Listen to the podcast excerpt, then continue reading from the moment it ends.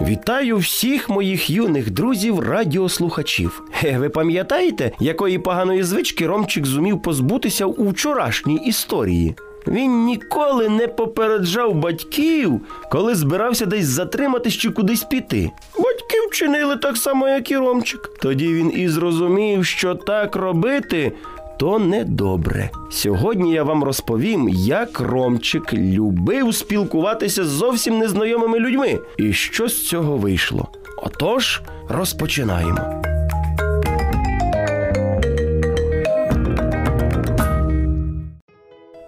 Ромчик відразу після школи вже ходив додому, питався дозволу в мами і тата і виходив на двір бавитися з друзями в дворі. Та як тільки приходили незнайомі люди і сідали на лавочку неподалік від ігрового майданчика, він відразу підбігав і запитував.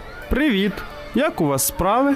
Ну, з однієї сторони, це чудово, та в нього була своя вигода. Найчастіше то були бабусі, які просто відпочивали, і за таку чемність хлопчика винагороджували якимось смаколиками. Мама з хлопчиком розмовляла на цю тему. Якщо бабусі на перший погляд милі та добрі, то дорослі дядьки, сумнівно одягнені і неприємної зовнішності, можуть бути небезпечними. А що ж тут такого поганого? Ну, по-перше, недобре, що ти спілкуєшся з бабусями лише для того, щоб отримати від них цукерку. Але ж вони самі дають, я в них не прошу. Нехай так. По-друге, не всі незнайомі дорослі люди є добрими, тому будь обережним. А взагалі краще, якщо ти будеш спілкуватись з незнайомцями, коли я чи тато будемо поряд. Скільки разів мама йому говорила, щоб дивився, з ким він спілкується, і не брав смаколиків чужих людей. Та все марно, допоки не сталося те, що сталося. Ей, слухайте, в один із днів, коли хлопчик вкотре бавився на ігровому майданчику, в двір зайшов чоловік, якого Рома бачив уперше. В надії отримати якийсь презент від незнайомця, він почав розмову. Привіт, мене звуть Рома. Привіт, Рома. Ти такий чемний хлопчик. Слово за слово, і цей чоловік запросив Рому прогулятися до парку. Пішли в парк, адже там ігровий майданчик набагато кращий. А на цьому ти щодня на ньому бавишся.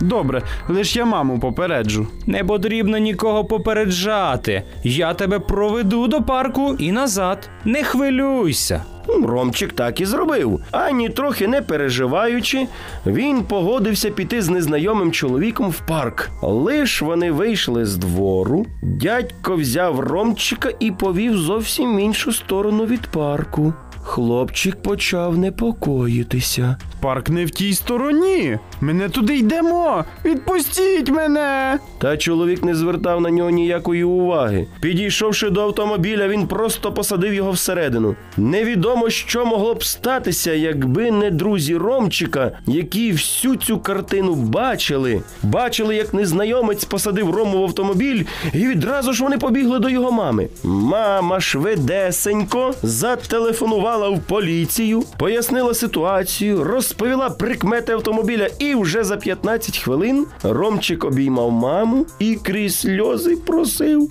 Пробач, що не слухав тебе. Відтоді він спілкувався з чужими людьми лише коли прогулювався з мамою чи татом. Пам'ятайте, що не всі дорослі люди хороші, і потрібно з чужими людьми бути обережними. А якщо бажаєте мати нових друзів і нових знайомих, візьміть маму чи тата за руку і йдіть знайомитися будь з ким. Ей, тому кажу вам до завтра, малята. Нехай вам присняться самі приємні і добрі сни.